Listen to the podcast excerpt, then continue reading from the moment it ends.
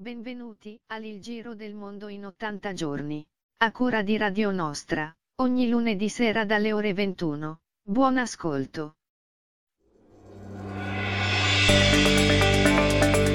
Eccoci qua, buonasera a tutti, leggermente in ritardo, ma ci siamo sempre pronti. Con me questa sera nella nostra mongolfiera, nel nostro viaggio, c'è Rossella, come sempre. Ciao Rossella.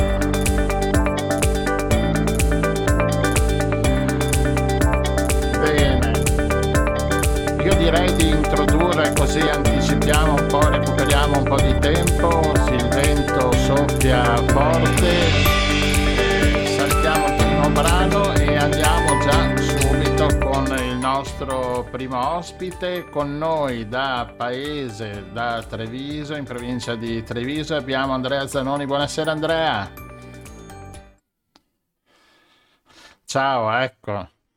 Benvenuta nella nostra mongolfiera. Ascolta, la tempesta l'hai creata tu, la tempesta in questi giorni, con questa richiesta in consiglio comunale, in consiglio comunale, in consiglio regionale, perché Andrea Zanoni è consigliere regionale nella regione Veneto e ha fatto una proposta. Eh, che proposta hai fatta che ha creato un po' di, di, di, di, di marasma, diciamo, attraverso i cacciatori? Importantissimi diritti dei cittadini. I diritti eh, dei cittadini, di, di, il diritto alla quiete per chi vive in campagna, eh, il diritto di potersi godere il proprio giardino eh, e i propri animali. Eh, quando ho sentito questi ultimi due episodi di una lunghissima serie, uno a Cavarzere, dove un cacciatore eh, è andato dentro il giardino di casa e dentro il giardino di casa di una signora ha sparato a un cane uccidendolo. E quando poi ho saputo la domenica dopo che tra ehm, eh, Casale sul Sile e Quarto d'Altino eh, due cacciatori hanno ferito un papà e un bambino di quattro mesi dentro il loro giardino e poi sono scappati, come è scappato il cacciatore a Cavarzere dopo aver ucciso il cane di una signora, anche ho detto questo. Qua bisogna proporre qualcosa. Perché questi scappano? Perché questi eh, creano danni, eh, uccidono gli animali, commettono reati, feriscono le persone, un bambino addirittura di quattro mesi, e poi scappano. C'è qualche soluzione? Allora mi è venuto in mente quello che già da anni adottano in alcuni stati mh, del, degli Stati Uniti d'America. Mm. Eh, dotare obbligatoriamente i cacciatori di una pettorina con un numero eh, stampato a caratteri cubitali, in modo tale che quando vanno in giro a casa d'altri, perché in ogni caso anche quando sono in campagna loro vanno a casa altrui, nel ah, senso sì. che vanno nei terreni dei privati, almeno, visto che non vanno a raccogliere funghi, fiori o far fotografie, ma vanno in giro con armi da fuoco che potenzialmente possono uccidere anche delle persone, almeno che siano identificabili. Io esatto. sono convinto che per il caso di Casale sul Sile e di Cavarzere, se questi fossero stati ben identificabili con delle pettorine da indossare obbligatoriamente, sono sicuro che non avrebbero fatto quello che hanno fatto. Se c'è eh, questo modo di comportarsi da da delinquenti, perché chi spara alle persone, che uccide gli animali e poi scappa è un delinquente, è proprio perché agiscono nell'anonimato. Io credo che i, eh, i primi a dover approvare una proposta come quella che ho fatto di eh, rendere obbligatoria una pettorina con uh, un codice alfanumerico, una targa per i cacciatori, dovrebbero essere i cacciatori, I cacciatori stessi per primi, quelli ah. che rispettano le leggi. Esatto. E invece, e invece tanto per dire quanto hanno la coda di paglia certe associazioni venatorie, certi lobbisti della caccia, sono stato attaccato da più di qualcuno, anche da grosse associazioni, che hanno gridato allo scandalo perché non è giusto marchiare i cacciatori con un numero. Sì. Che tra l'altro, dico io, è la stessa cosa che tutti i cittadini che si confrontano con il codice della strada devono fare ogni giorno. Sì, hanno la targa. Un'auto con una targa, cos'è? Cos'è questa storia qui? forse eh, c'è la privacy, dovremmo girare senza targa, oppure chi fa le maratone, o penso anche gli stessi giocatori di calcio, hanno tutti un numero bello grande stampato eh, su, sulla, sì, sì, sulla, sulla maglietta, divina, cioè, vi, vi, sulla maglietta. Visto che si identificano, no, sportivi, è giusto anche che appunto abbiano un numero, no? Tu dici.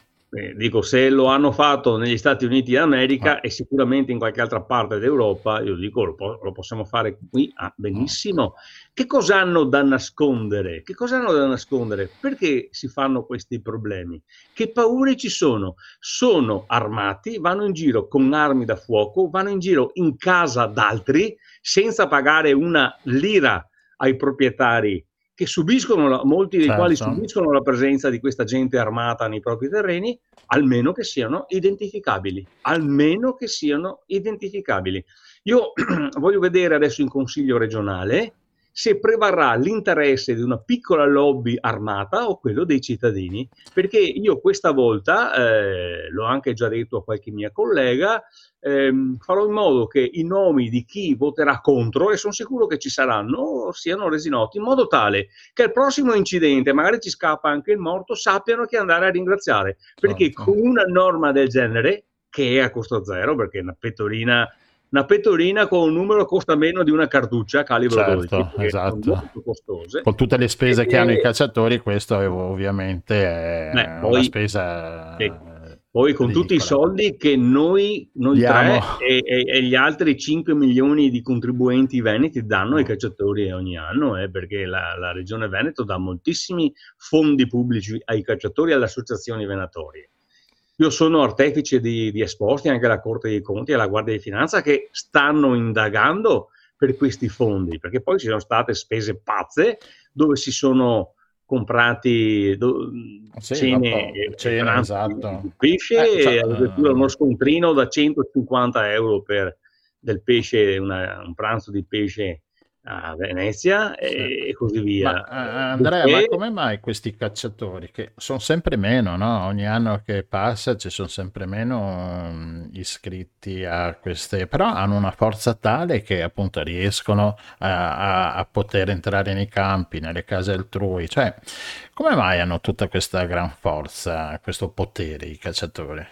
È perché sono coperti dalla lobby delle armi, che anche se non si immagina, ma è uno, una lobby potentissima, è una lobby eh, che ha dei guadagni grandissimi dalla caccia, purtroppo, e dovremmo parlare di riconversione, di riconversione in un'industria sostenibile, perché è, è in, la caccia oggi, con i cambiamenti climatici, con il consumo di suolo, con l'agricoltura di chimica, de, della chimica, di sintesi, pesticidi e quant'altro, la caccia non ha più senso, perché già la fauna selvatica è allo stremo per questi fattori che ho appena elencato. Certo. La caccia è la goccia che fa traboccare il vaso.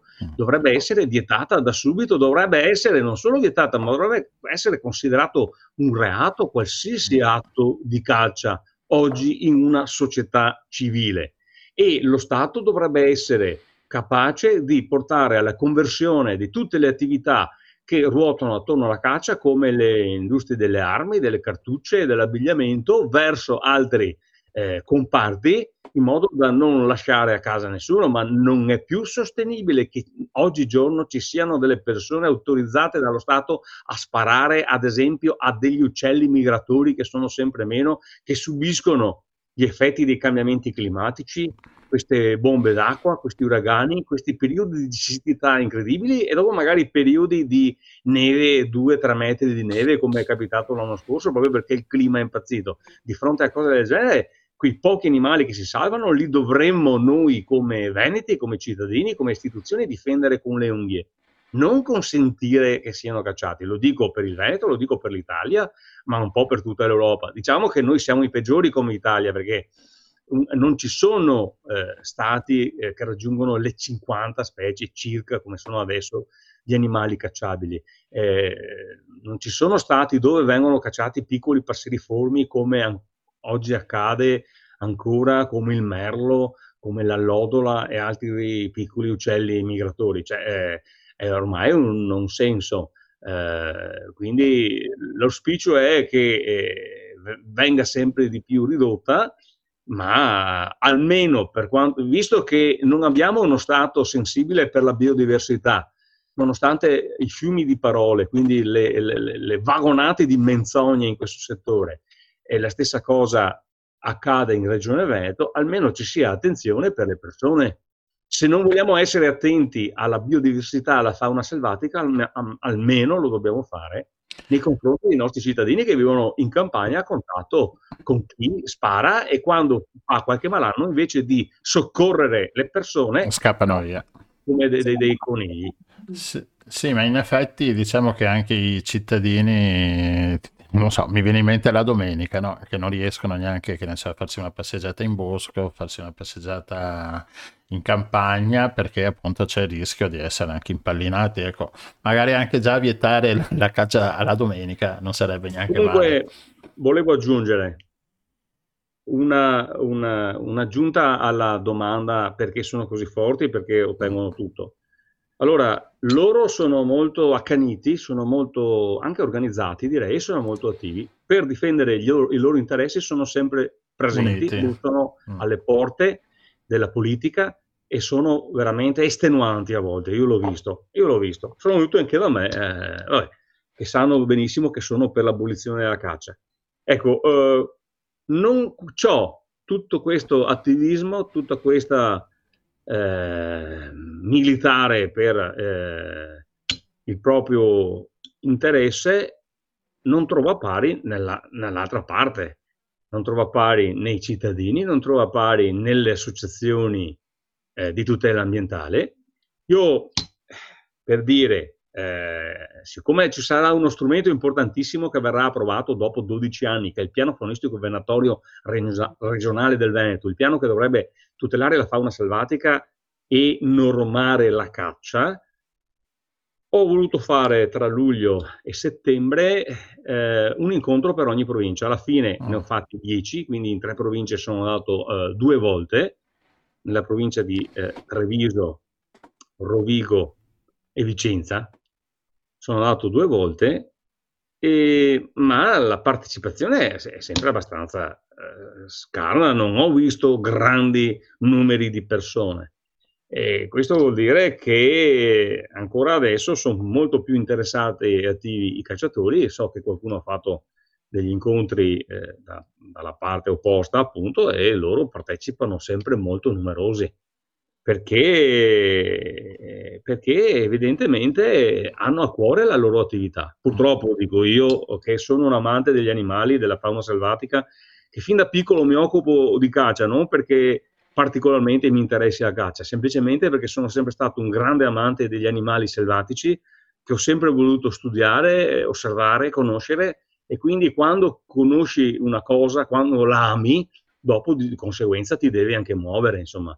Evidentemente nei veneti, nei cittadini italiani, non c'è ancora la conoscenza degli animali selvatici, di cosa sono, delle loro fatiche, delle loro pene, delle difficoltà che trovano oggi, appunto, nelle nostre campagne, dove ormai c'è l'agricoltura intensiva che, ha, che non lascia un, un minimo di lembo di terra dove nas- nascano delle erbe selvatiche di cui loro si nutrono, dove abbiamo un utilizzo smodato di pesticidi. Ogni anno in Veneto eh, aumenta il, aumentano le tonnellate di pesticidi, di chimica di sintesi, invece di diminuire, invece di andare verso la sostenibilità, verso il biologico. In Veneto aumentano ogni anno i prodotti, i pesticidi eh, di, che vengono dalla chimica di sintesi, che poi naturalmente dopo d- dagli studi ARPAV li troviamo nei fiumi, li troviamo nelle falde acquifere e così via, e quindi naturalmente vanno a inquinare anche i suoli, e quindi gli animali ne, ne, ne, ne subiscono tutte eh, le conseguenze.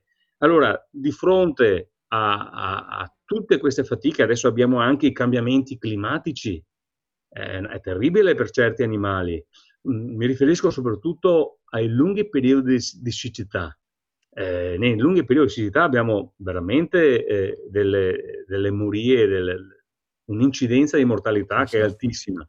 Ecco, oh, credo che veramente, se ci fosse un po' di intelligenza, anche di rispetto delle norme che prevedono, sia quelle europee che anche statali, la tutela della fauna selvatica, eh, io credo che Anche perché di, di controlli, Allora, diciamo, sono sempre inferiori a... cioè c'è allora, sempre... in Veneto, no. Per quanto riguarda i controlli, allora abbiamo avuto delle riforme, io sotto questo punto di vista le considero sciagurate. Abbiamo avuto la riforma del Rio sulle province, mm. che ha praticamente depotenziato il controllo istituzionale delle province con le proprie guardie provinciali, e poi abbiamo l'altra riforma, eh, che non mi ricordo caso se era Madia o, o Renzi, eh, del passaggio del Corpo Forestale dello Stato oh, ai carabinieri. carabinieri. Anche, anche questo ha portato un depotenziamento, un calo di numero di addetti. Eh, non dico che adesso non funzionino, ma prima funzionavano sicuramente di più. Magari poteva essere riformato il Corpo Forestale dello Stato, mh, aver messo, eh, fatto dei miglioramenti, sicuramente ci stava tutto. Eh, queste due riforme messe assieme hanno veramente depotenziato i controlli importantissimi che c'erano su questo settore. Dopodiché ci si è messa di mezzo anche sempre la lobby venatoria, eh, che ricordo, la lobby venatoria è una lobby tremenda perché è trasversale a tutte le forze politiche. Io so, faccio parte del Partito Democratico, ma dentro il mio partito certo, c'è l'arcicaccia, no? Quindi autorevoli, es- no, ma non mi riferisco alle, tanto alle associazioni, ma proprio a, a dei colleghi uh-huh. eh, in Parlamento, in Consiglio regionale, che eh, tra eh, scegliere una maggior tutela della fauna selvatica, maggior rispetto delle norme sulla tutela della fauna selvatica, maggiori regole per i cacciatori, maggiori restrizioni alla caccia, e accontentare filo per segno quello che chiedono le associazioni venatorie, scelgono questa seconda via, cioè eh, in tutti i partiti, in tutti i partiti eh, e si chiama il potere dei soldi questo, no? Anche temo. No comment. Ascolta, no, sai, in, a margine, una cosa molto microscopica in confronto a quello che stavi dicendo tu, però... mi viene in mente che se uno entra in un terreno privato per rubare due pomodori, eh, viene eh, denunciato, è furto, lo portano in, in, in questura, viene identificato, eccetera. Uno entra con le armi e spara un animale domestico e quello va bene. Cioè, no, no, la, no, non va bene legge... che spari all'animale domestico, però va bene che entri, possono entrare giusto nei terreni privati. Sì. Sì. Cioè, una roba allora, che non... beh, se, se uno va a rubare i pomodori, io dico meglio che non vada a rubare i pomodori, insomma, certo. Cioè, furto è furto, ecco, mettiamo subito le cose in chiaro. In base all'articolo ottocentoquarantadue del Codice Civile, un codice civile di derivazione fascista, un cacciatore che ha una licenza in regola può entrare nei tuoi terreni senza chiederti il permesso. Cioè, Paroni a casa vostra. Avete presente la Lega Paroni a casa nostra? Mm. Ecco, invece in questo caso Paroni a casa vostra. Uno armato viene a casa tua, nel tuo terreno, non puoi dirgli di non entrare. Non puoi dire niente. Puoi eh, dire a chi va a farsi il giro in bicicletta, a chi va a farsi la passeggiata, a chi va a raccogliere dei fiori, a chi va a fare birdwatching, va a osservare gli animali selvatici, osserva gli uccelli selvatici, a chi va a funghi. Puoi dire di no a tutti questi, a qualsiasi. Non puoi dire di no a chi ti arriva con la doppietta armato. Ecco, questa è una legge dello Stato. Ma ce, la, ma ce l'abbiamo solo noi o c'è anche in altri paesi? Questa... Ce l'abbiamo proprio so, solo, solo noi. noi in Italia. Ah. Ce l'abbiamo solo ed esclusivamente noi in Italia. È un, me, è un made in Italy, dai. Allora, eh, io l'ho sempre definita una eccezione alla proprietà privata che esiste, di de- medievale come concetto, che esiste solo qua in Italia. È vero che all'estero, per andare a caccia, i cacciatori pagano una quota ai proprietari dei terreni e se non paghi non entri. Questo è quello che succede all'estero. Noi abbiamo una delle peggiori forme di caccia che esista in, in tutta Europa. Che allora. Comunque ormai vabbè, dai, cioè, sembra una cosa veramente del, che viene dal passato, non sì, si ma, eh, però non si riesce a modernizzarla, diciamo, a, a, mettere, a mettere a posto questa cosa qua. Quantomeno a regolarizzare certo, in maniera esatto. chiara per tutelare i cittadini, che poi prima parlavi delle allora, specie selvatiche, ma al di là del fatto che sono animali che ci piacciono, che sono belli, che sono interessanti. contribuiscono a mantenere in equilibrio la nostra casa comune, per cui eh, alla fine dovrebbe essere anche un interesse dei cittadini. Quindi no? Voi siete d'accordo con questa mia mozione per identificare i cacciatori anche a distanza? Ah, Noi assolutamente sì.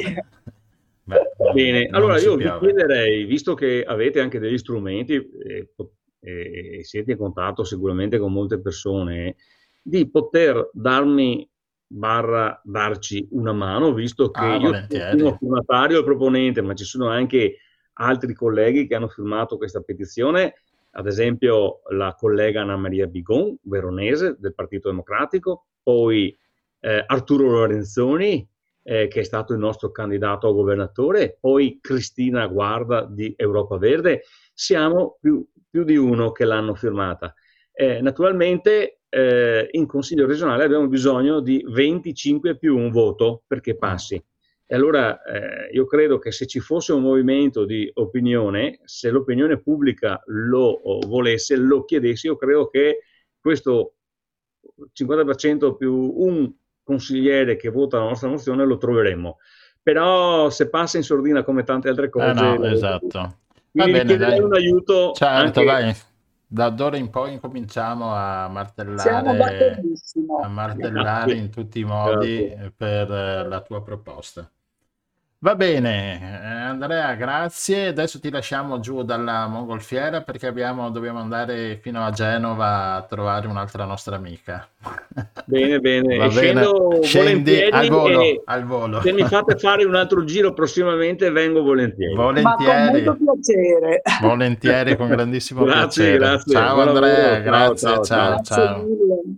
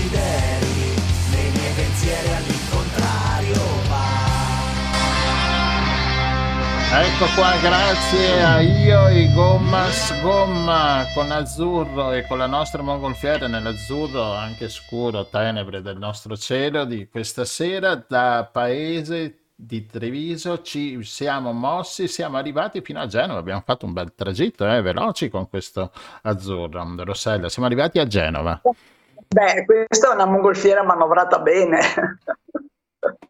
Ma col brevetto e... che abbiamo preso no, da due anni. Speciale.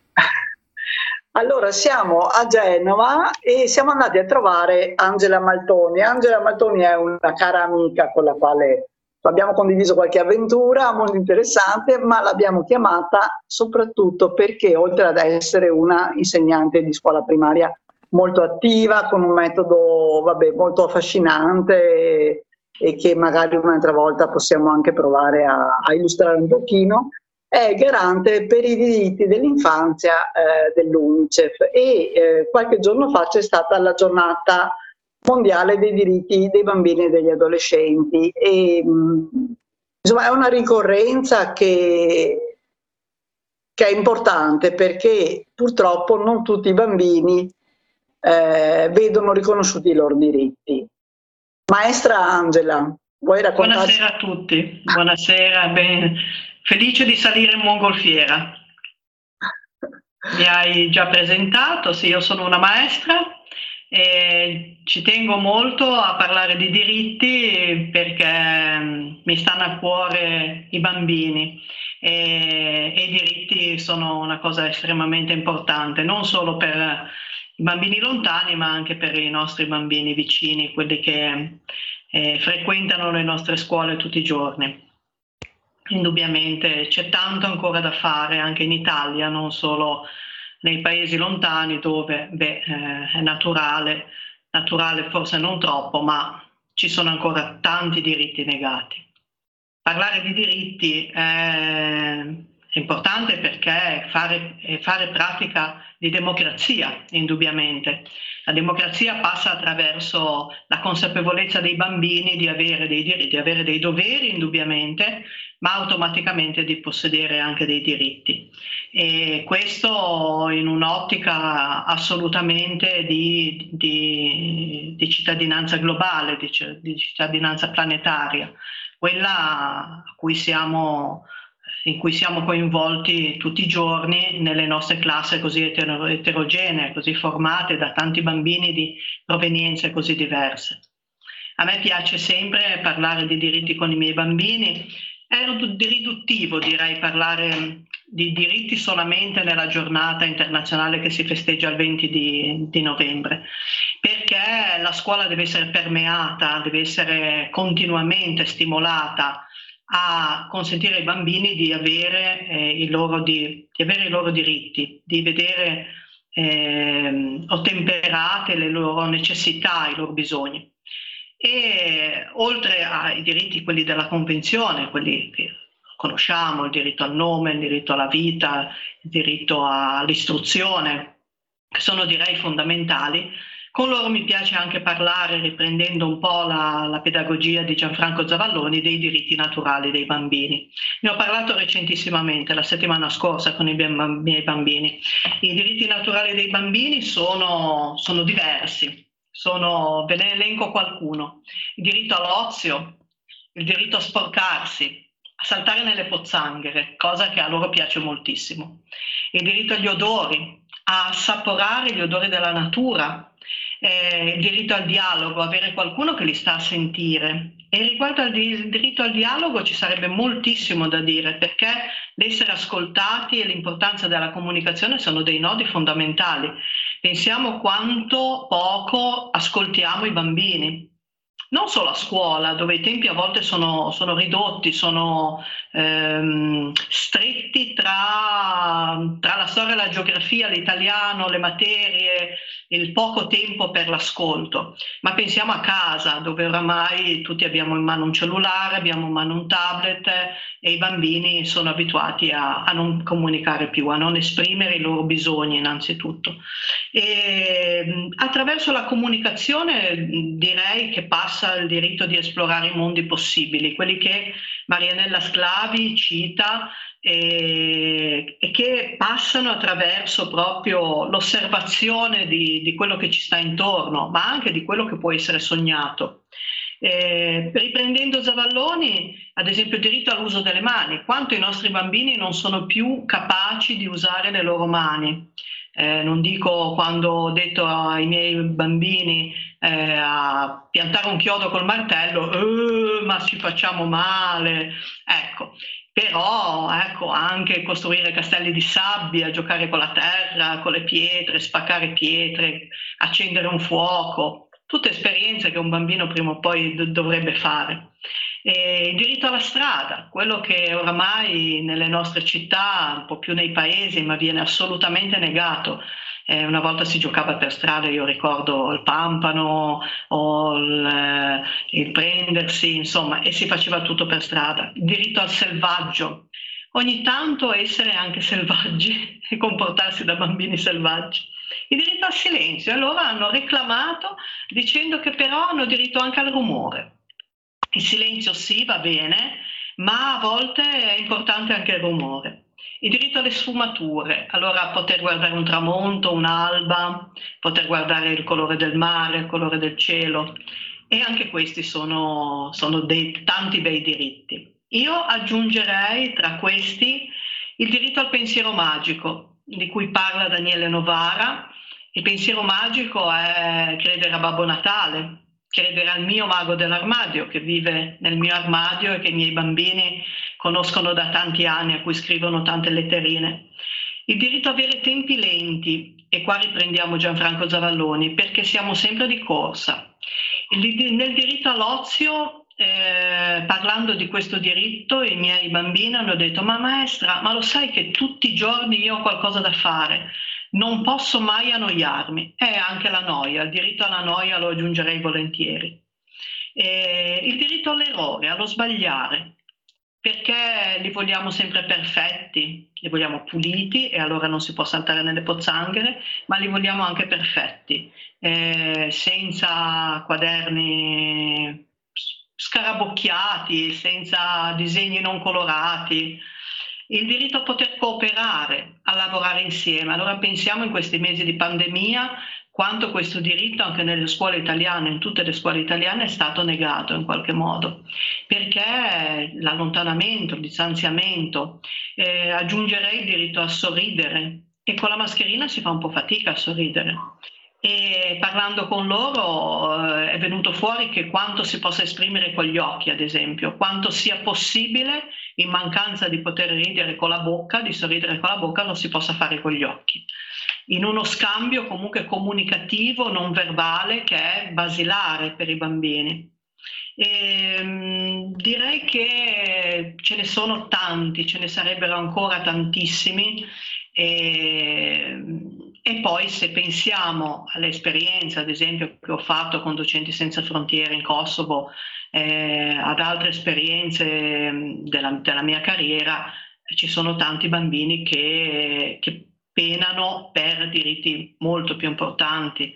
Eh, l'istruzione non è garantita ovunque come dovrebbe, eh, il fatto di vivere comunque in un ambiente sano e un, in un ambiente al, a loro misura, e su questo possiamo tornare tranquillamente in Italia. Molte delle nostre scuole non sono adatte a eh, ospitare bambini, i servizi igienici, pensiamo ai corridoi troppo stretti, le scale Eh, troppo anguste, e le aule a volte eh, scrostate, con i soffitti scrostra- scrostati. Eh, certo, fatto... oggi, oggi è anche la giornata, la giornata mondiale sulla sicurezza delle scuole oggi, eh, e esatto. eh, quindi qui... si, si è sempre investito pochissimo sugli edifici scolastici, eh, perché in tutti quest'anni, in questi anni eh, la scuola, eh, proprio come edificio scolastico, viene sempre messa nelle ultime, negli ultimi posti. Assolutamente, assolutamente. Invece proprio il diritto al bello, no? Se noi pensiamo a, a far vedere ai bambini ciò che di bello c'è, eh, che li circonda, e, e in questo circondarli c'è anche assolutamente la scuola. Alcuni vivono poi in case brutte, in quartieri brutti, in, in zone dove non ci sono alberi, dove non ci sono giardini e parchi giochi, eh, un po' isolati magari. E, e allora la scuola in qualche modo deve supplire a queste mancanze. Abbiamo nominato tantissimi diritti. Qualcuno solitamente quando parlo di diritti mi dice: ma i doveri, i bambini hanno anche dei doveri. Questo è indubbio, però il diritto secondo me passa anche attraverso il dovere. Se noi pensiamo quanto loro siano sensibili quando parlino di, di diritti, automaticamente citino i doveri, perché ad esempio, vi faccio un esempio, in prima avevo fatto un'analisi eh, con i miei bambini rispetto a ma tu cosa ti senti di avere come diritto? E loro ad esempio stare seduti bene a tavola, che insomma non è tanto un diritto. Eh, l'andare a scuola sicuramente è un diritto, fare i compiti e eh, anche questo eh, siamo, ce la giochiamo con i doveri. Eh, andare dritti quando si scrive, insomma questi, questi diritti che vengono in parte confusi. Da più grandi sono più consapevoli e allora iniziano a dire essere liberi ad esempio, perché la libertà, la libertà di espressione, di comportamento, di, eh, per loro inizia a essere un, un punto importante. Ma ad esempio salire bene le scale, il diritto di salire bene le scale, insomma anche questo fa un po' ridere. Eh, andare in macchina seduti sul seggiolino, e eh beh questo confondono i diritti con i doveri.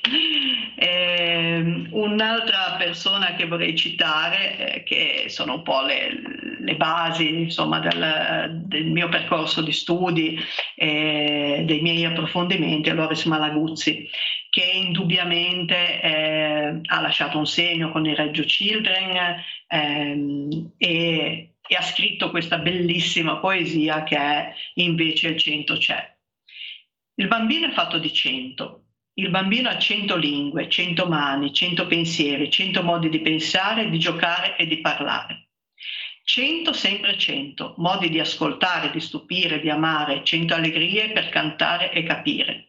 Cento mondi da scoprire, cento mondi da inventare, cento mondi da sognare. Il bambino ha cento lingue, e poi cento, cento e ancora cento. Ma gliene rubano novantanove. Gli dicono di pensare senza mani, di fare senza testa, di ascoltare e di non parlare, di capire senza allegrie, di amare e di stupirsi solo a Pasqua e a Natale. Gli dicono di scoprire il mondo che già c'è e di cento gliene rubano novantanove. Gli dicono che il gioco e il lavoro, la realtà e la fantasia, la scienza e l'immaginazione, il cielo e la terra, la ragione e il sogno sono cose che non stanno insieme. Gli dicono insomma che il cento non c'è. Il bambino dice, invece il cento c'è. La scuola e la cultura gli separano la testa e il corpo. E in questo Loris Malaguzzi tocca pienamente il tema dei diritti, perché ogni giorno eh, con tutte le, le costrizioni, tutte le, le nostre frette, le nostre, le nostre emergenze, che a volte sono anche false emergenze, ma anche i bambini in qualche modo vedano i loro diritti, ma anche le, anche le nostre paure, diciamo, no? Perché si ha sempre paura che si faccia paura, male, sì. Non andare a giocare che ti fai male, esatto. Non andare, ci sono le macchine, non andare, cioè sì. C'è anche tanta paura, no? Da parte dei sì. Genitori. Assolutamente sì, assolutamente, l'arrampicarsi sugli alberi non esiste più, il, lo sporcarsi non esiste più, eh, indubbiamente il mondo è cambiato notevolmente, dobbiamo dire che i pericoli sono tanti, però eh, insomma noi siamo diventati grandi facendo quelle cose, direi che siamo sopravvissuti a tutto ciò. Eh, perciò ecco, tante volte eh, si vanno a cercare i diritti negati tanto lontano, ma li abbiamo molto a portata di mano, mm-hmm. ecco, molto vicini a noi, indubbiamente. Eh, grazie per avercelo ricordato. Questa lista dei diritti naturali è veramente affascinante, devo dire anche un po' commovente, perché fa ripensare, eh, fa ripensare sì. a tante esperienze che abbiamo vissuto vicini noi stessi o con i nostri figli, così, e appunto anche oggi I bambini invece sempre di corsa con mille impegni di pomeriggio, per cui non hanno mai tempo appunto di, eh, di giocare col fango, di andare a prendere i girini nel fosso e non so cosa. O semplicemente eh. di annoiarsi, ecco, perché anche eh. la noia può essere sì. un diritto. Sì, sì.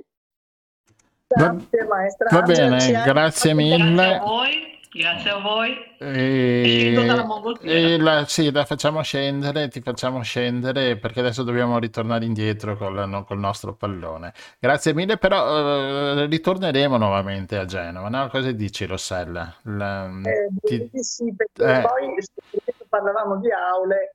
Io eh. Eh, ho visto qualche immagine dell'aula di, della maestra Angela, non è niente di quello che noi pensiamo debba adesso essere. Adesso un po' ridimensionata, eh, devo dire, perché col, con la pandemia si è un po' ridimensionata, però insomma ci tengo, ecco.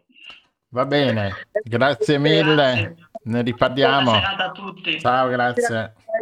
Ciao. Grazie mille. Grazie.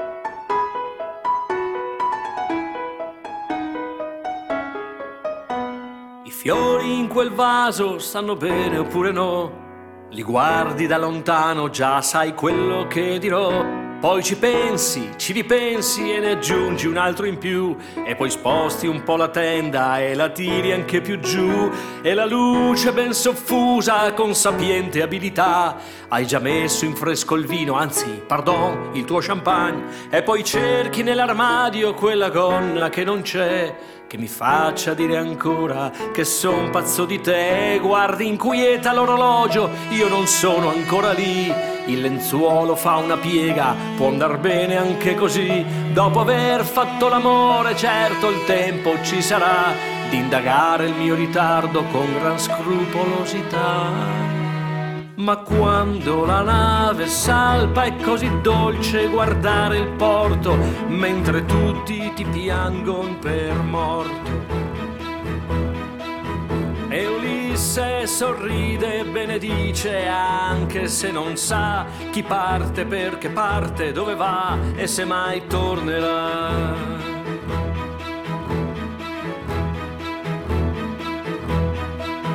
Hai chiamato gli ospedali, hai cercato anche il mio bar. Un amico ha raccontato tutto quel che sa. In effetti l'altro giorno tra il biliardo e un pernò vagheggiava di velieri, di pirati e di Defoe. Quattro stracci della sacca, qualche libro e un gilet, i miei sandali spaiati, dieci sigari, il caffè. Scendo al buio le tue scale, zitto che non si sa mai, sempre ultimo all'imbarco come i veri marinai.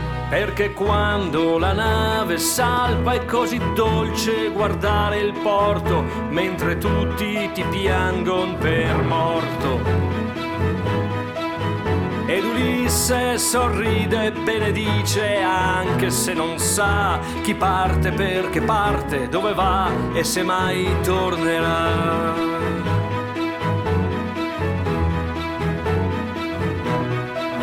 Salperò con l'Hispaniola, il narciso, il pecò, stravaccato sul sartiame, certo mi rilasserò. Farò rotta sud-sud-ovest verso i mari del sud, tieni pure la mia sveglia, a me non servirà più.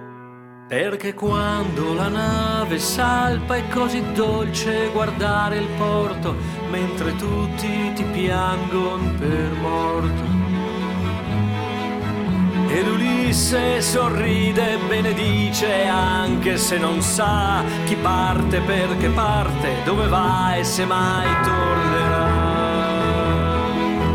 E se mai tornerà.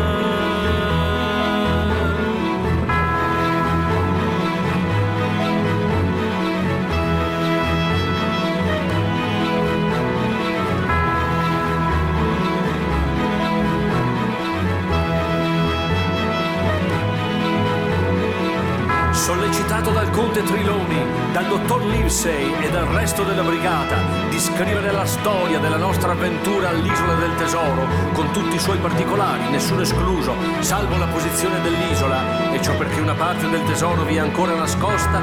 Io prendo la penna nell'anno di grazia millesettecento e mi rifaccio al tempo in cui mio padre teneva la locanda dell'ammiraglio Benbow, e il vecchio uomo di mare, dal viso abbronzato e sfregiato da un colpo di sciabola, prese per la prima volta l'alloggio. Eccoci qua, torniamo grazie a Paolo Ganz col suo ultimo brano Ulisse, quando la nave salpa.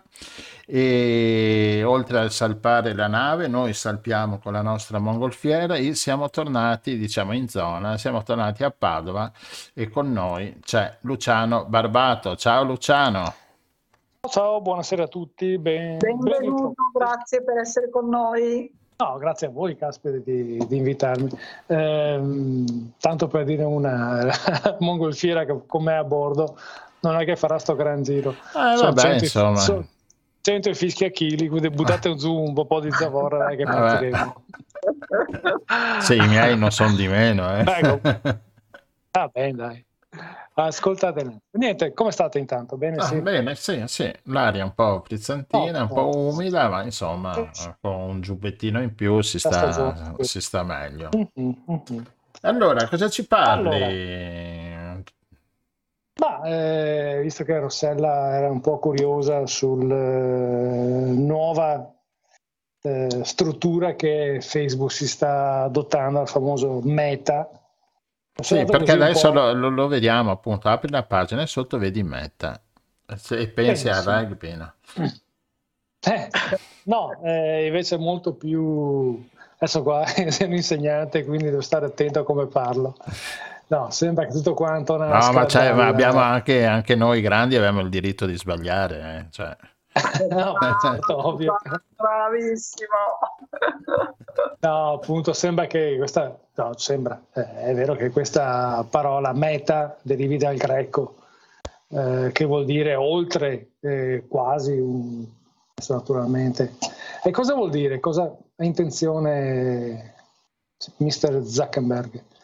Di creare, oltre al un ambiente bidirezionale, Eh, tastiera, monitor, monitor, tastiera. Io scrivo i miei contenuti, eh, faccio i miei post e poi qualcuno risponde, mette i like, i piace o non piace, le faccine.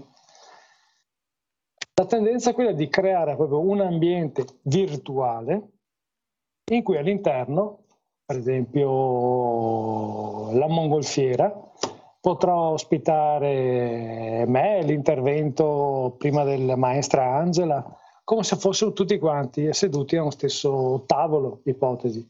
Quindi avremo dei nostri avatar, non saremo lì fisicamente, ma con un nostro, sì, un nostro alter ego digitale. E si potrà anche creare, diciamo, un ambiente particolare in cui interagire. Quindi che so, eh, leggevo qua che per esempio eh, Microsoft ha intenzione di creare l'antica Olimpia, quindi potremo visitare i, i vari posti, i vari mh, teatri, i, i templi, le sculture che facevano parte appunto di Olimpia. Sono già molte le, le aziende che stanno investendo appunto in questo metaverso, di questo o quasi universo parallelo. Uh, non so se ricordate, avete tempo e modo di ricordare Second Life, sì. Appunto che noi credevamo dei, degli avatar, avevamo un nostro alter ego, cioè, sì, diciamo digitale. Che era il primo, bravissimo, il primo durato, social, un diciamo, no? Un sì. paio d'anni, sì. Bravissimo, ha durato un paio d'anni e poi è sparito perché sono venuto fuori altre cose. Uh, per gestire, per, perlomeno per far parte di questo metaverso, uh, avremo bisogno però di, di alcuni gadget eh, momentaneamente abbastanza co- costosi, tipo un visore particolare per, appunto, per vedere, eh, essere immersi completamente in questo, in questo uh, universo parallelo, ecco, diciamo così, o perlomeno virtuale. E se abbiamo la possibilità di utilizzare gli oggetti, utilizzare un guanto particolare, eh, quindi non è proprio una cosa che verrà da oggi al domani, ma comunque la, sembra che la tendenza sia questa. Um, per esempio mi viene in mente l'utilizzo che può fare una, un'azienda di progettazione meccanica piuttosto che un produttore di auto, e riuscire a riunire sotto lo stesso tetto virtuale, proprio in maniera più, più, ta, più adattiva, diciamo, eh, utenti e che so, ingegneri piuttosto che il eh, reparto Uh, progettazione piuttosto che gli addetti all'aerodinamica, in modo che tutti quanti possono interagire lo stesso prodotto magari. Però ripeto, questo potrà essere un uh, il futuro sicuramente, perché sto in gen- aziende che vanno a, inst- a in- investire milioni di dollari, quindi non proprio bruscolini. Comunque, beh, in pratica si sta cercando se, di creare un altro mondo dove magari essere più felici, tra virgolette. Oddio, felici non lo so, non so quanto, perché sarà sempre un, un, un mondo virtuale, non è, o forse verrà idealizzato oh. un mondo più bello, boh, non lo so sinceramente. Non è che ci credo molto, forse. È una cosa bellissima sarebbe...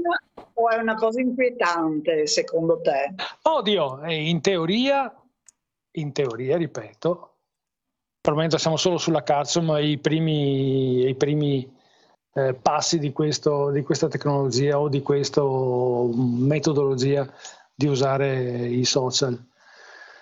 Chi può dirlo? Eh, sicuramente non sono tutte quante... Eh, robe positive, ci sarà anche qualcosa di negativo, come i di social sono una gran bella uh, strumento, utili, però utilizzato male da molte persone, eh, quindi chi può dirlo, sarà positivo o negativo.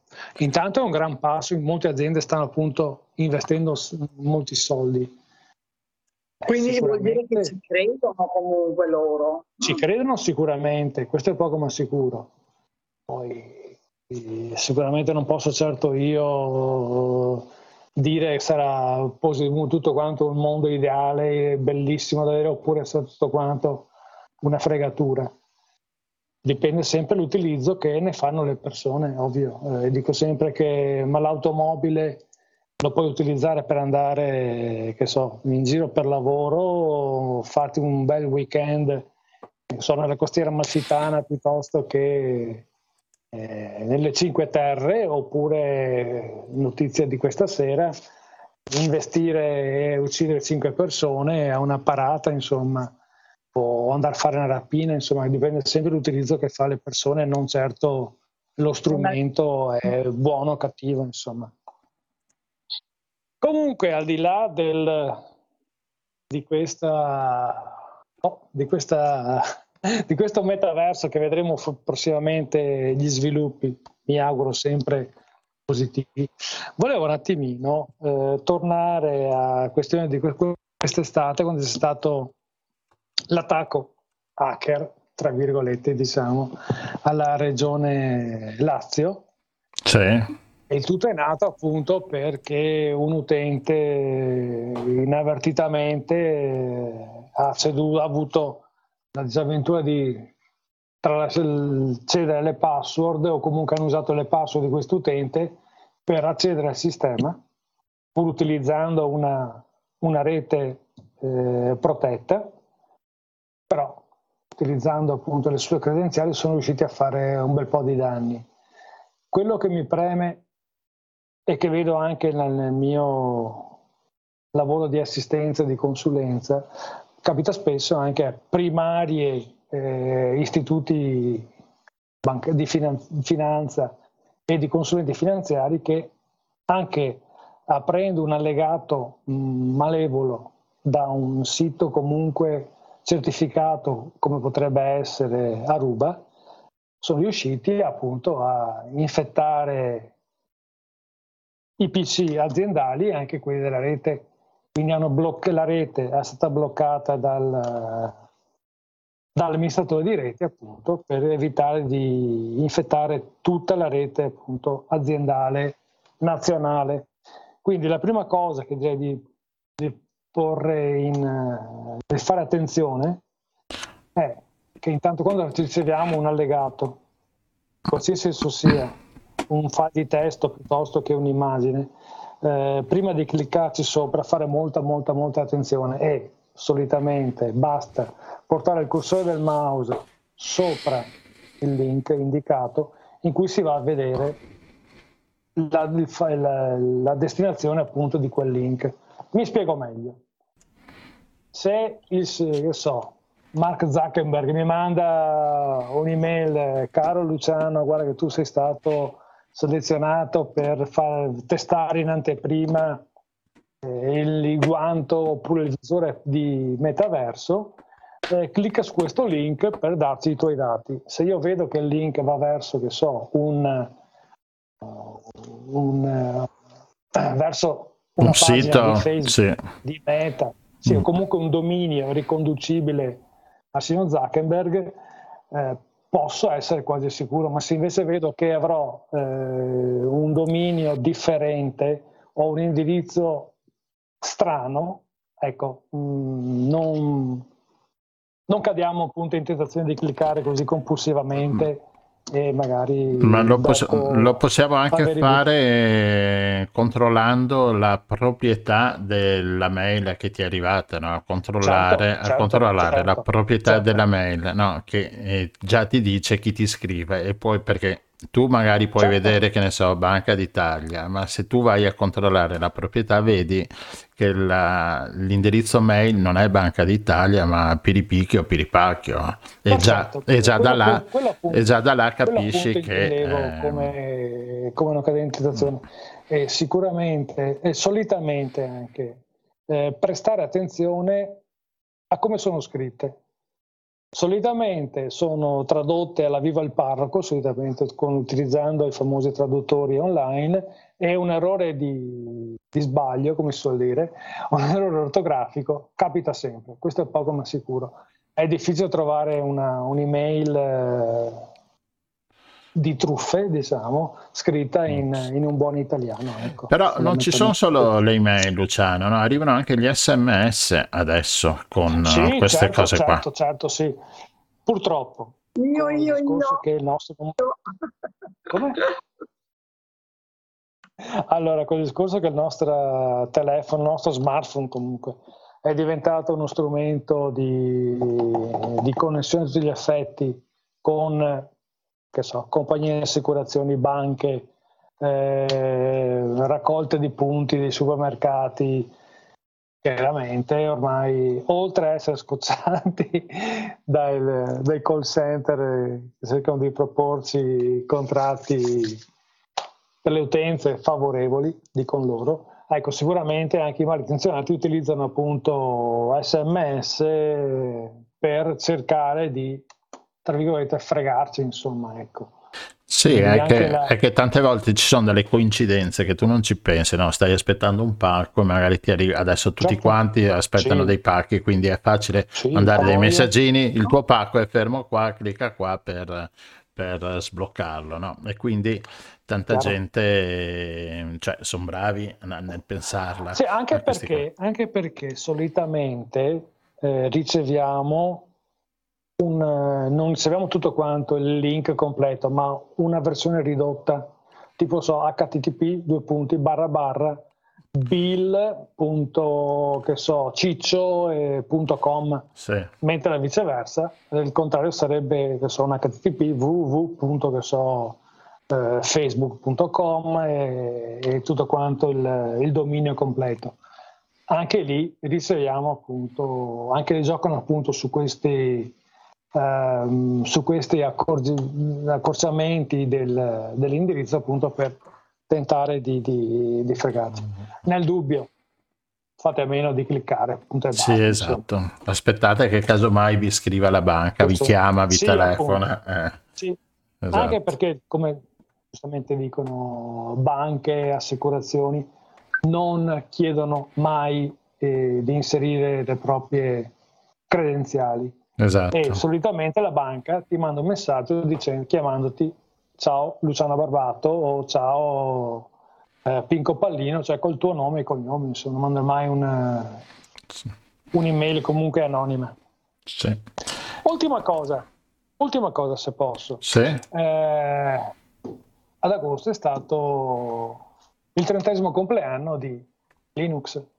Trent'anni fa il eh, signor eh, Linus Torvalds, a quell'epoca era un, uno studente finlandese, ha creato il suo primo kernel, il primo, eh, sì, la prima versione appunto del kernel di Linux. Il, ricordo, Linux è, il, è un sistema operativo alternativo a Microsoft, è funzionante, stabile, eh, sicuro, liberamente scaricabile, liberamente installabile, non ha nessun tipo di limitazione di licenza, quindi mi sembrava simpatico dedicare qualche minuto a, a questo sistema operativo che da molti anni è il mio sistema operativo predefinito per quanto riguarda il lavoro.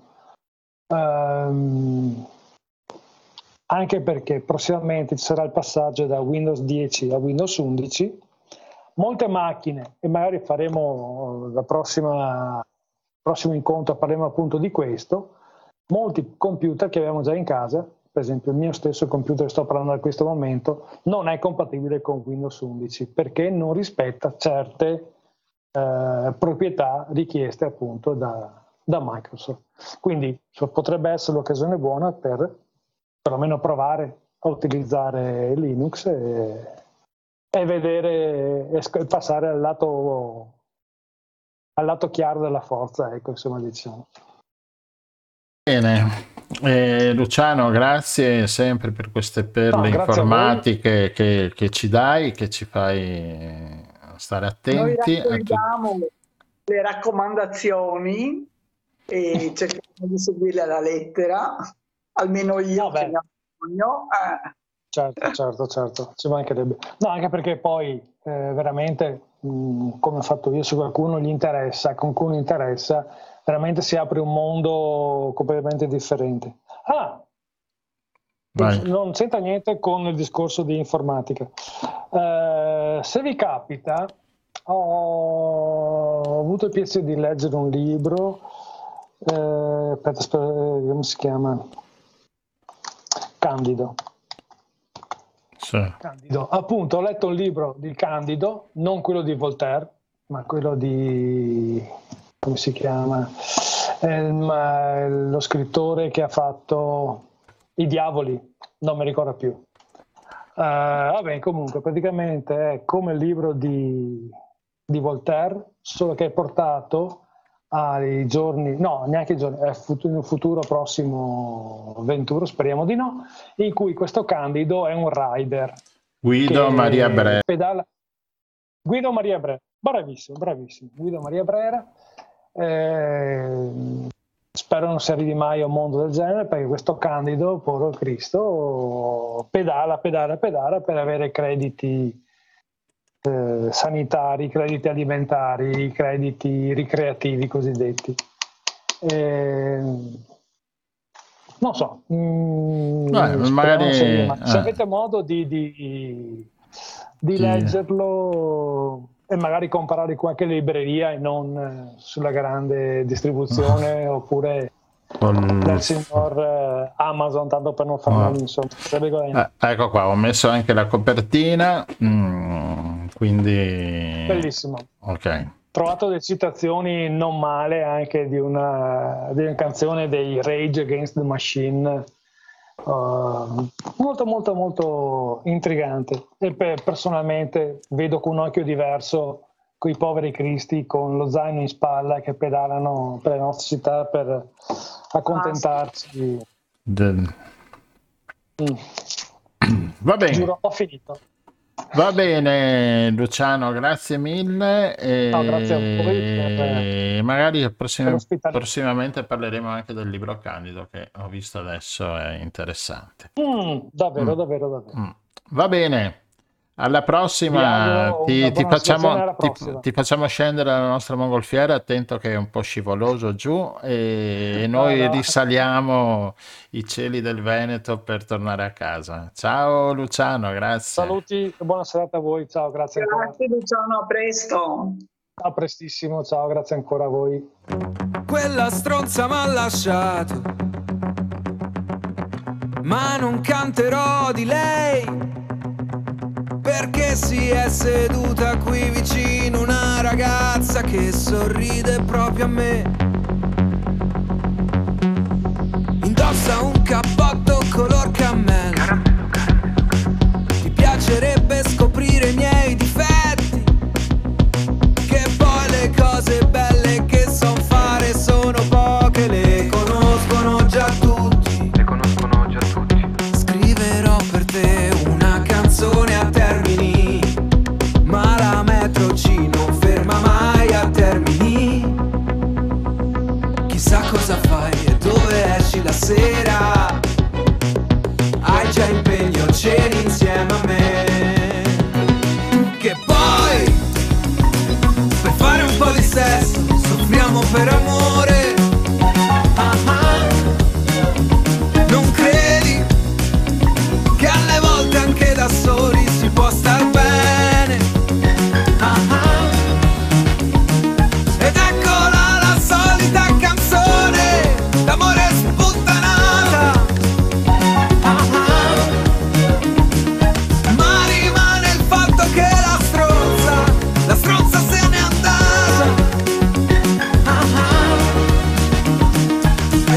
Pure lunedì si ricomincia a lavorare.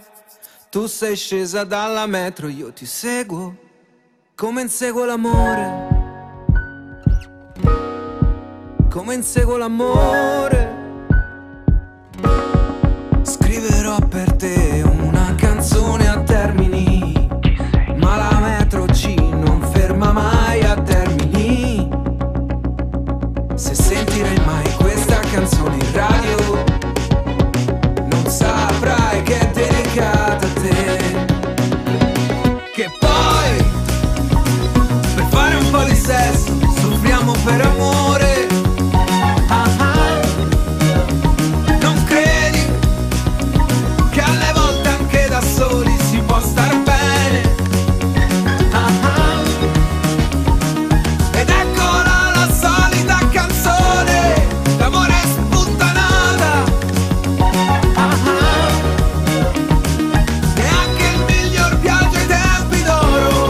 L'avrebbe mai cantata.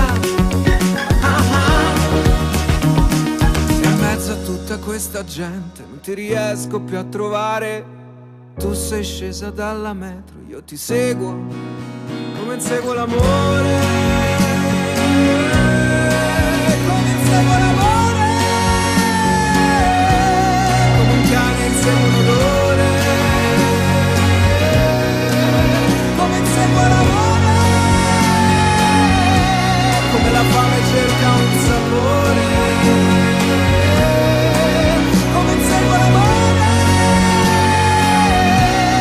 come il nero diventa colore, il silenzio diventa rumore. Il silenzio diventa rumore. Galileo con il suo brano Termini, un brano che è uscito nel web da poco, noi lo abbiamo trasmesso, prossimamente l'avremo anche come ospite, ma intanto ospite torniamo un po' con, con la scuola, nel mondo della scuola. Con noi abbiamo questa sera Michela Zanella. Ciao Michela. Buonasera a tutti, ciao, grazie di avermi invitato. Grazie per essere con noi. Siamo grazie tornati con la nostra mongolfiera a casa e abbiamo raccolto, ti piace questa nostra mongolfiera Michela? È un po' strettina, bellissimo, ma insomma, però... No, no, stiamo bene. Si sta bene. Ascolta, con Michela si voleva parlare appunto mh, ancora di scuola eh, de- degli studenti di, questo, mh, di questa problematica che hanno avuto gli studenti nel, in questi due anni di pandemia, no? Non andare a scuola, fare la scuola attraverso il monitor. E c'è stata appunto una proposta da parte di alcune associazioni di, di studenti Di, di, di cambiare un attimino anche per chi è al quinto anno, insomma, l'esame, l'esame di Stato, crearlo non più facile, ma forse non nella solita maniera, nella maniera un pochino diversa. E in effetti, Michela, questi studenti hanno avuto dei problemi, no? In questi due anni, un anno e mezzo, due. Eh, hanno avuto tanti problemi, eh, sono stati bravi, molto bravi. Se, se ci pensiamo, nel primo lockdown, cioè, sono rimasti a casa eh, in completo isolamento di fatto, perché all'inizio la data non è che fosse né attiva, non c'erano sistemi, eh, quantomeno non in tutte le scuole, per poter collegarsi con questi ragazzi, per cui sono stati parecchi eh, mesi, no? Eh, da soli, con le famiglie in quel cioè, frangente, diciamo appunto che non, aiutato, non, ma... non funzionava mm. tanto bene, no, anche no. Abbiamo, abbiamo scoperto che anche le scuole no, hanno queste gran linee eh, telefoniche, eh sì. internet, che po- possono essere così accessibili e, fun- e funzionali a reggere. Infatti, dopo questo primo periodo c'è stata un po' eh, l'esperienza dell'anno scorso, quantomeno da... da gennaio così, in, da, scusatemi, in primavera, quando sono tornati a star metà in classe, metà in D A D, e anche lì, eh, almeno da quello che è stata la mia esperienza di raccogliere anche le voci di questi ragazzi, si sono create delle situazioni a dir poco contraddittorie, confusive, in cui chi era Eh, in classe faceva le verifiche, chi era a, a casa no, perché altrimenti a casa copiavano, quindi anche un senso di sfiducia profondo in questi ragazzi, no?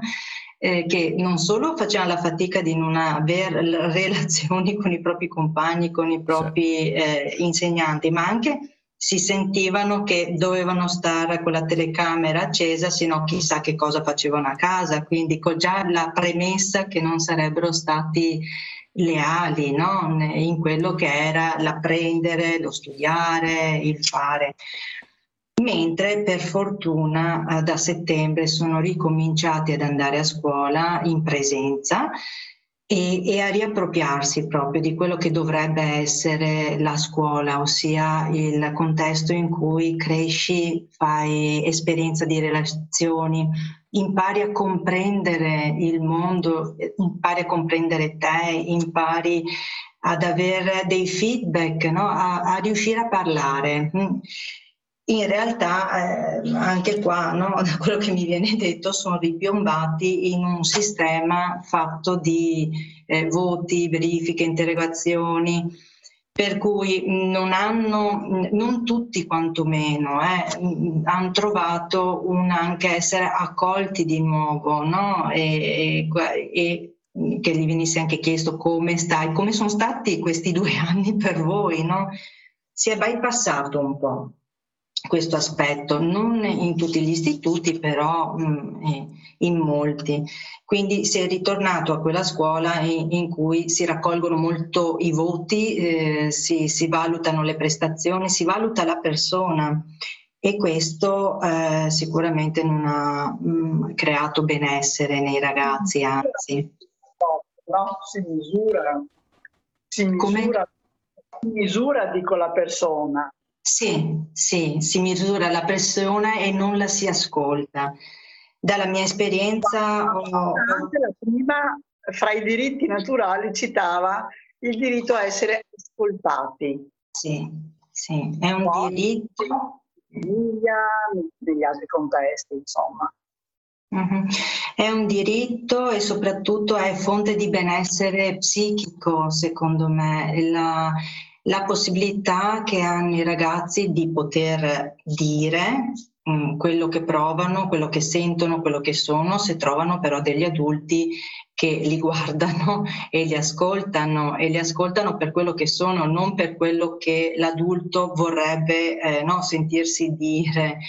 Siamo in un'epoca eh, in cui vabbè, la pandemia da un lato ha, ha creato precarietà in tutti, ha creato eh, disorientamento in tutti quanti, eh, però ha anche scoperchiato e reso eh, molto esplicito quello che era un grosso, cioè un problema che si covava da tanto tempo in realtà.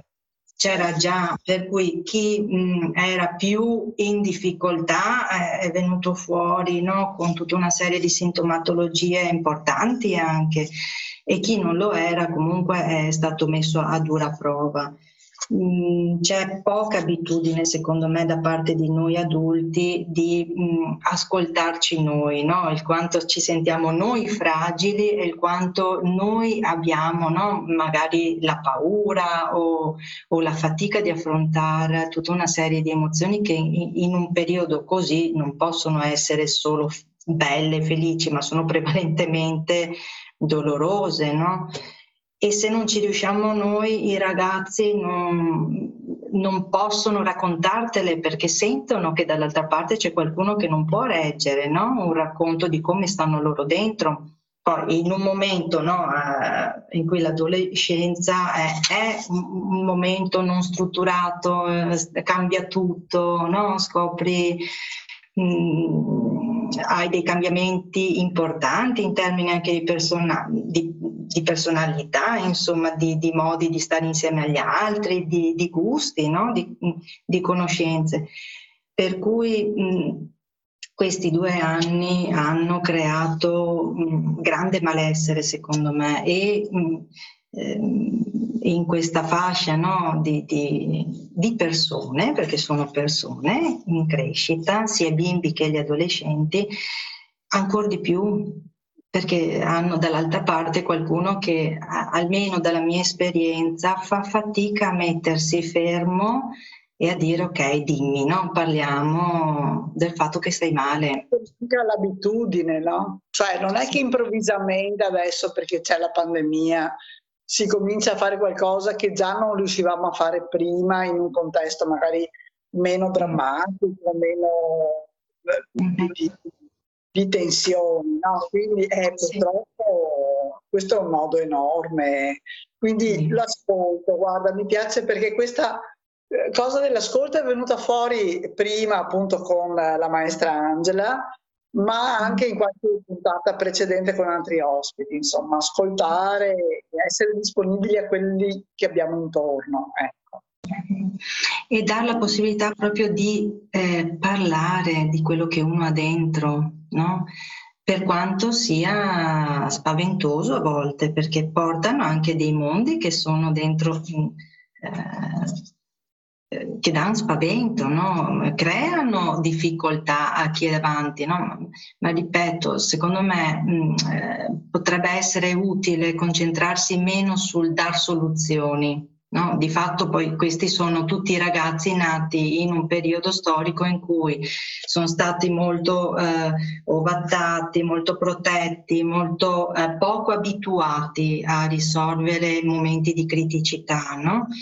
E paradossalmente adesso lì si dice che devono essere bravi, eh, devono no, eh, non, non aver paura di niente, se succede un qualche cosa che non va bene, non è successo niente, non è vero, non è così. Quindi si trovano con questa, no, eh, contrasto forte, come un altro contrasto forte che io vedo è che almeno la tendenza è quella di rendere i bimbi piccoli molto adulti, che devono essere responsabili, far soli. E soprattutto è una cosa anche recente che mi capita di sentire, gli adolescenti, i ragazzi invece li stanno facendo, li trattano come se fossero dei neonati. Ultimo, poco, poco tempo fa mi è stato raccontato che è stata fatta la richiesta, da, non ho ben capito se dagli istituti scolastici o dai gruppi di mamme, di controllare il registro elettronico di chi è alle superiori e di controllargli i compiti, cioè eh, che dal mio punto di vista ho detto ma come? Ma no, ma quanti anni ha? Scusa che ho capito male l'età di tuo figlio, ma no, non va bene, perché no, quindi... Assolutamente non va bene, eh, sono d'accordo naturalmente, però tornando all'ascolto io... Sì. E parlare, perché è importante parlare? Perché credo serve a dare forma a dei pensieri che magari fluttuano nella testa, no? O, però non, sono delle paure o delle insicurezze o dei dubbi o delle domande che non hanno una forma. Quindi nel momento in cui eh, usiamo le parole per rappresentarli, eh, sono già meno probabilmente no, inquietanti eh, o sì. Quantomeno ci aiutano a fare chiarezza. Sì, sì. sì. E, e se, se diamo forma e quindi li possiamo tirar fuori, dopo sì che li possiamo anche eh, affrontare, no? E magari insieme. Altrimenti rimangono dentro, no? e, e, e si manifestano in quello che io riscontro che è spesso un attacco verso il, nos- il corpo, no? I ragazzi, quindi o con l'isolamento, con i tagli o con i disturbi alimentari o con tutta una serie di altre no, problematiche, ma eh, nascono un po' da questo aspetto, no? Del eh, aver poche possibilità di eh, dar forma al sentimento che hanno dentro in termini verbali anche, no? No, è molto importante questo e così mi fa piacere, ci fa piacere che tu metta l'accento su questo aspetto. E ascolta, Rachela, magari più avanti possiamo affrontare qualche altro tema in modo...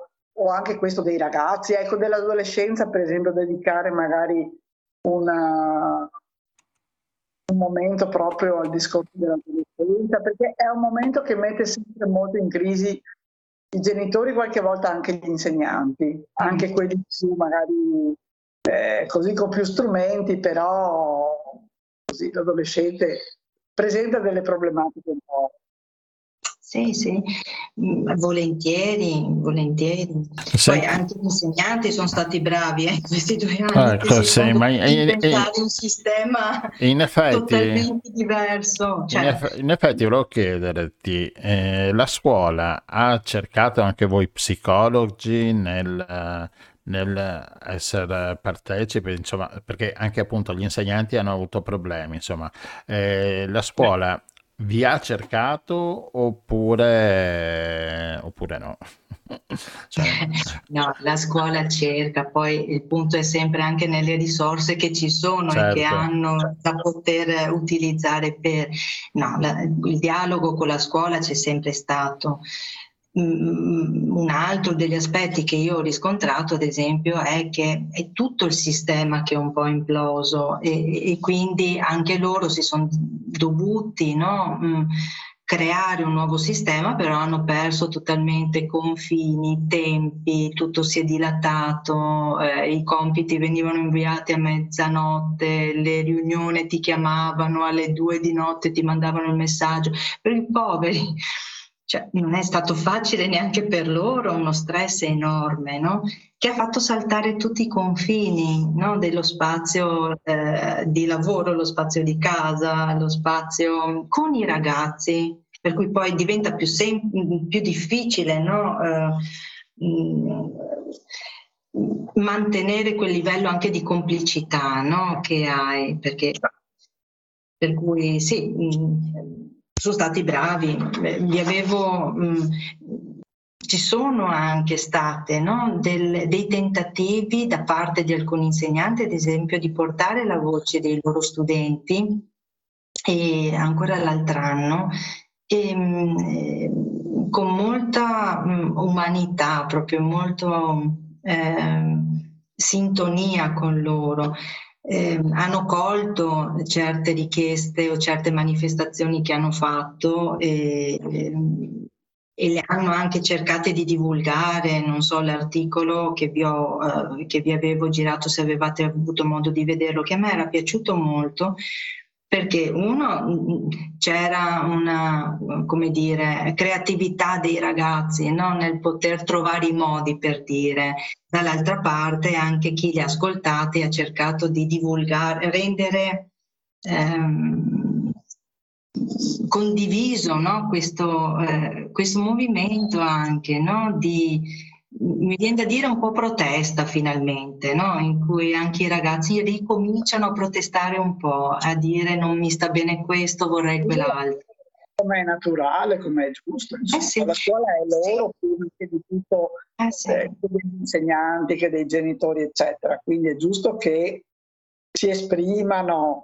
No, ma indubbiamente i momenti di difficoltà sono anche quelli che spingono la creatività, no? A trovare...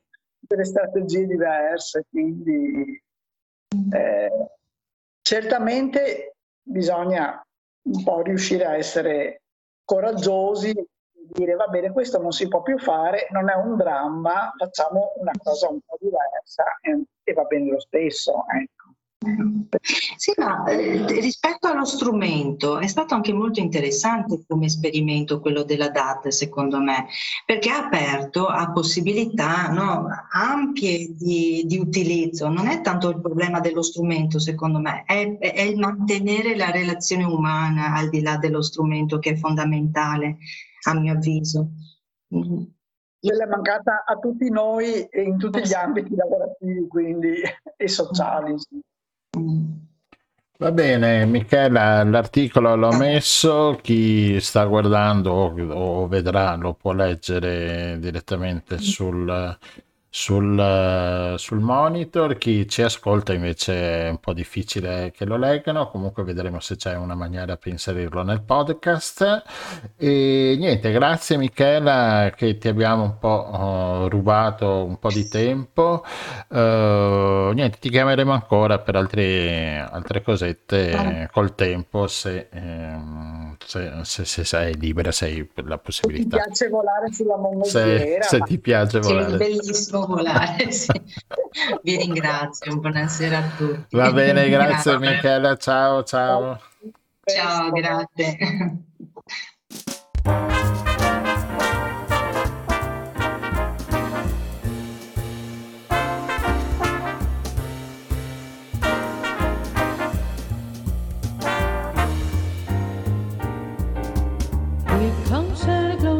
Here comes Santa Claus, here comes Santa Claus, right down Santa Claus Lane. Blitzen and blitzen and all his reindeer are pulling down the reins. There's a big angel singing, all is merry and bright. Hang the second and say, oh pray, does Santa Claus come tonight? Here comes Santa Claus, here comes Santa Claus, drive down Santa Claus Lane. He got a bag that filled with toys for boys and girls.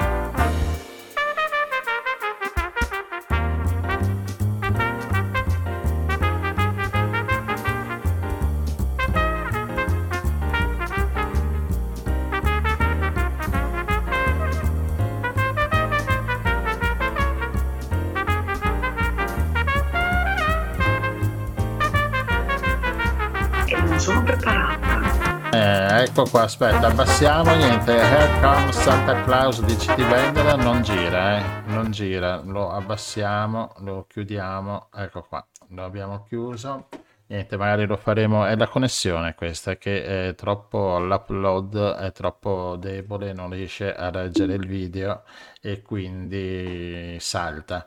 E va bene, dicevi e, è morto proprio questa sera Paolo Pietrangeli, sì. Un regista, cantante, autore, insomma, che ha avuto sì, un ruolo, diciamo, nella cultura soprattutto eh, per chi era giovane negli anni fine anni sessanta, anni settanta. Ecco, in effetti c'è, ho messo sottofondo Contessa. Ascoltiamo un pochino. La polizia, quei quattro straccioni hanno gridato, perché parla di quattro ignoranti. Ok, sì, esatto. Avere i salari aumentati ci vorrà per pulire. Ok, lo abbassiamo perché c'è, su questi ci sono i diritti e quindi dopo ci bloccano. Eh, ok, ecco, eh, ho scoperto che era il regista anche dei programmi di Maurizio Costanzo, insomma è entrato poi nel mondo della televisione da, da una quindicina d'anni, venti, e, uh, ed era che seguiva i vari talk show, anche di Amici, era il regista di Amici o il, o il conduttore o il, eh, come si dice, il... Eh, lo sceneggiatore, lo scrittore che preparava il programma, insomma, di Amici. Va bene, e abbiamo ricordato anche lui, ricordiamo anche che in questi giorni io avevo preparato anche dei manifestini, vediamo un po' dove sono. In questi giorni c'è, eccolo qua, venticinque novembre, Eh, c'è la giornata contro la violenza sulle donne e noi avevamo fatto un bel programma, te lo ricordi Rossella, lo scorso molto anno? Bello, molto vario, con tante voci femminili diverse, ecco, dall'avvocata alla persona che eh, gestisce un centro antiviolenza e così via, altre voci insomma molto... Eh, molto stimolanti. Sì, e quindi il venticinque lo riproporremo sul web eh, il programma e niente, basta, chiudiamo, ecco qua, vi avviso che giovedì c'è anche il, la playlist di Lorella Turchetto su Note sulle note con le canzoni italiane famose nel mondo, continua questa in sala teatro a Cassavio, appunto eh, organizzato dalla Commissione per le varie opportunità. Sì, esatto, giovedì alle ore ventuno, credo. venti e trenta, sì. Bene, questi gli appuntamenti, noi torniamo lunedì prossimo con altre puntate, altri ospiti, niente, salutiamo tutti la nostra mongolfiera. Grazie a tutti, a lunedì prossimo. Ciao a tutti. Why not take hold of me? Can't you see? I'm not good without you. Take my lips, I never use them. Take my arms, I want you to lose them. Your goodbye left me without surprise. How can I?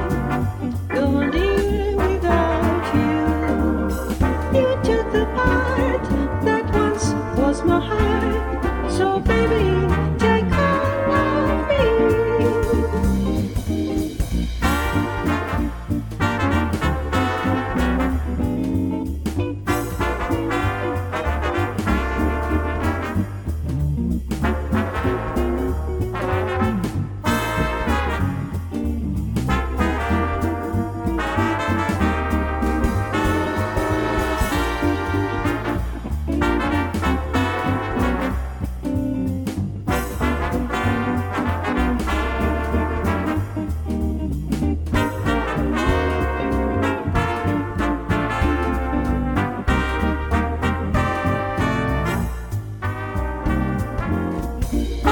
of me.